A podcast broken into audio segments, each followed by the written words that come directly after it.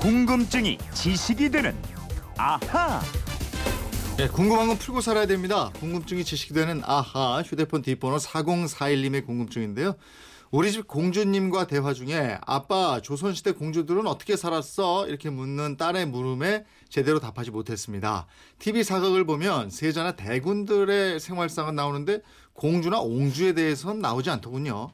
공주와 옹주들의 생활상, 혼인, 그리고 뛰어나고 유명한 인물이 있었는지 이거 좀 알려주세요. 이러셨는데 예, 지난주까지 공주였는데 지금은 공주 아니고 어떻게 되는 거지? 중전이 됐나요?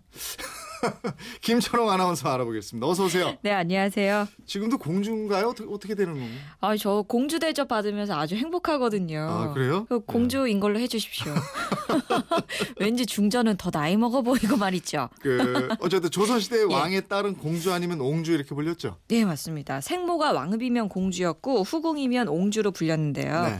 조선이 건국될 때는 고려의 전통을 이어받으면서 왕의 딸은 물론이고 후궁들까지 모두 궁주라고 불렀습니다. 예. 그러다가 3대 태종 때에 왕의 딸하고 후궁을 구분해야 한다 이렇게 주장하면서 왕의 딸을 공주라고 따로 불렀고요. 네. 이후에 적자랑 서자를 차별하는 법률이 생기면서 왕의 딸도 공주와 옹주로 구분을 했습니다. 아. 또 세자의 딸들도 적서로 구분을 해서 각각 군주, 현주라고 불렀습니다. 예. 그 생모가 다르긴 했지만 다 왕의 딸인데 예. 키울 때 그럼 차별이 좀 있었나요? 아니요. 호칭은 달랐는데 네. 왕의 딸이었잖아요. 네. 그렇기 때문에 똑같이 귀여움 받고요. 비슷한 삶을 살았습니다. 네. 외명부에 기록되는 품계도 공주나 옹주 모두 외명부의 최상위인 무품으로 일품보다 높은 품계를 받았습니다. 네. 조선시대 공주나 옹주 모두 몇 명이나 있었나요? 조선 왕조 500년 동안 왕위를 역임한 왕이 27명이었거든요. 예. 그리고 실제로 왕의 삶을 살지는 않았지만 죽은 뒤에 왕으로 추존된 사람들도 있어요. 네. 그런 분들이 다섯 분들이 계시고요. 음. 그러니까 모두 32명의 왕이 있었던 셈입니다. 음. 이들에게서 공주가 38명이었고 옹주가 78명이었고 모두 116명의 딸들이 태어났습니다. 아, 그렇게 공주로 태어나면 결혼하기 전까지 궁궐에서 살았겠네요. 그렇죠. 공주랑 옹주는 혼인을 해서 출궁하기 전까지는 생모와 함께 살았습니다. 네. 양육은 신하들이 맡았고요. 음. 공주가 갓 태어나게 되면 한 달 정도만 왕비가 젖을 주고 음. 그 뒤로 한 2, 3년간 유모가 젖을 먹였어요. 네. 또 공주를 재우고 씻기고 또 책을 읽어주는 등등의 일을 맡은 건 보모 상공이 따로 있었습니다. 아, 공주를 실질적으로 키운 건 유모하고 보모네요. 그렇죠. 그래서 유모가 돌본 왕자가 나중 에 왕위에 오르면 그 유모는 내명부에 봉보 부인이라고 해서요. 종 일품의 품계를 받았습니다. 예. 또 공주를 돌보는 궁녀들은 기저귀를 갈거나 청소를 하고 또 공주가 자라면 같이 놀아주었고요. 네. 환관도 어린 공주 옆에서 많은 시간을 보냈습니다. 음. 공주를 모시고 외출하거나 공주의 방으로 사람들을 안내하는 역할을 맡았습니다. 음. 그렇게 궁궐에서 살다가 이제 어느 정도 크면 혼인할 예. 거 아니겠어요? 예, 공주랑 옹주는 태어난 직후에 아기 씨 이렇게 불리다가 여섯 살이나 일곱 살쯤에 공주 또는 옹주로 봉해졌고요. 대개 뭐 몇 년 지나서 열살 전후로 혼례를 치렀습니다. 혼인을 했다고 곧바로 궁궐을 떠난 건 아니었고요. 네. 이게 좀 일찍 혼인을 했잖아요. 음. 그래서 몇 년 더 살다가 성년인 16살쯤에 궁궐 밖으로 나가서 남편하고 함께 살았습니다. 아, 옛날 혼인은 보통 중매를 통해서 했는데 공주는 어떻게 남편감을 정했는지 이것도 네네. 또 궁금하네요. 민간의 결혼 절차와 거의 비슷했어요. 딱 한 가지. 맨 처음 혼인을 의논하는 의혼 절차만 달랐습니다. 의혼이 중매를 넣어서 혼인을 의논하는 절차인데요. 공주는 이렇게 할 수가 없었대요. 신하 입장에서 왕에게 중매를 서겠다고 나서기가 어려웠겠죠. 네. 또왕 역시 나란 일에 바빴기 때문에 딸을 혼인시키겠다 나서기도 어려웠습니다. 음. 그래서 공주의 남편 부마는 중매가 아니라 간택을 통해서 결정이 됐고요. 혼사를 맡아서 주관하는 주혼 역시 왕이 아닌 종친이 대신했습니다. 음, 왕의 사위, 부마를 간택하는 과정 이건 또 어떻게 이루어졌는지 모르겠어요.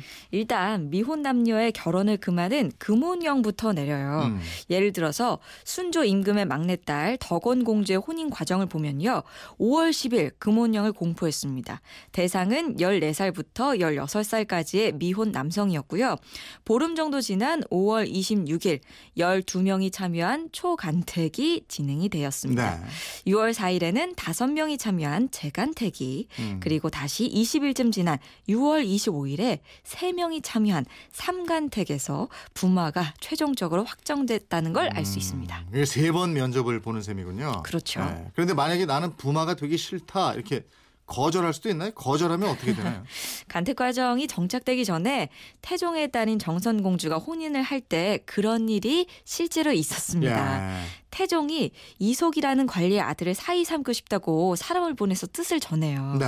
이속이 차일피일 미루면서 거부를 했답니다. 아. 그러자 태종이 화가 났어요. 어. 그래서 이속을 기양 보내버립니다. 어허. 이런 기록이 있어요. 예. 그런데 간택제도가 정착된 이후에는 그런 일이 거의 없었던 것 같습니다. 아니 그도 그럴 게 부마가 되면 관직에도 못 오르고 네. 출세길도 막히고 이러니까. 그러게요. 예. 벼슬을 받기는 하는데 명예직이라서 정치에 네. 참여하지는 못하지요.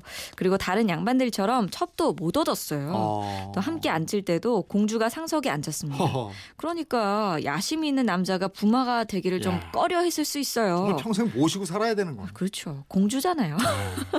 왕가에서도 너무 똑똑하거나 야심이 있는 사람은 부마로 간택하지 않고요. 예. 가문이 좀 적당한 사람을 사이로 뽑았다고 합니다. 예. 근데 또 공주의 자식은 관직 진출에 제한이 없었어요. 어. 만약에 왕의 아들이 다음 왕에 오르면 음. 즉 공주의 오빠나 동생이 왕이 되면요. 네. 공주의 자식과 왕은 사촌 지간이 되잖아요. 그렇죠. 그래서 고위직에 오르고 출세하는데도 도움이 되 기도 했다고 합니다. 그렇겠어요. 왜냐하면 어렸을 때 사춘간이니까 또래가 비슷하면 같이 궁이든 사가든 뛰어놀고 막 그랬을 그렇죠. 거 아니에요. 형, 얼마나 동생, 뭐 친했겠죠. 누나 뭐 이러면서 그 당대보다는 후대를 보면은 부마가 그렇게 나쁜 선택은 아니었네요. 그런 셈이죠. 네. 근데 친정이 몰락하면 목숨을 부지하기가 어려운 사정이 또 생기기도 했습니다. 아, 실제로 이 문종의 딸 경혜공주와 혼인한 부마 정종은 아. 경혜공주의 친동생이자 처남인 단종 임금이 쫓겨난 뒤에 죽임을 당했고요. 네. 아, 또 경혜공주는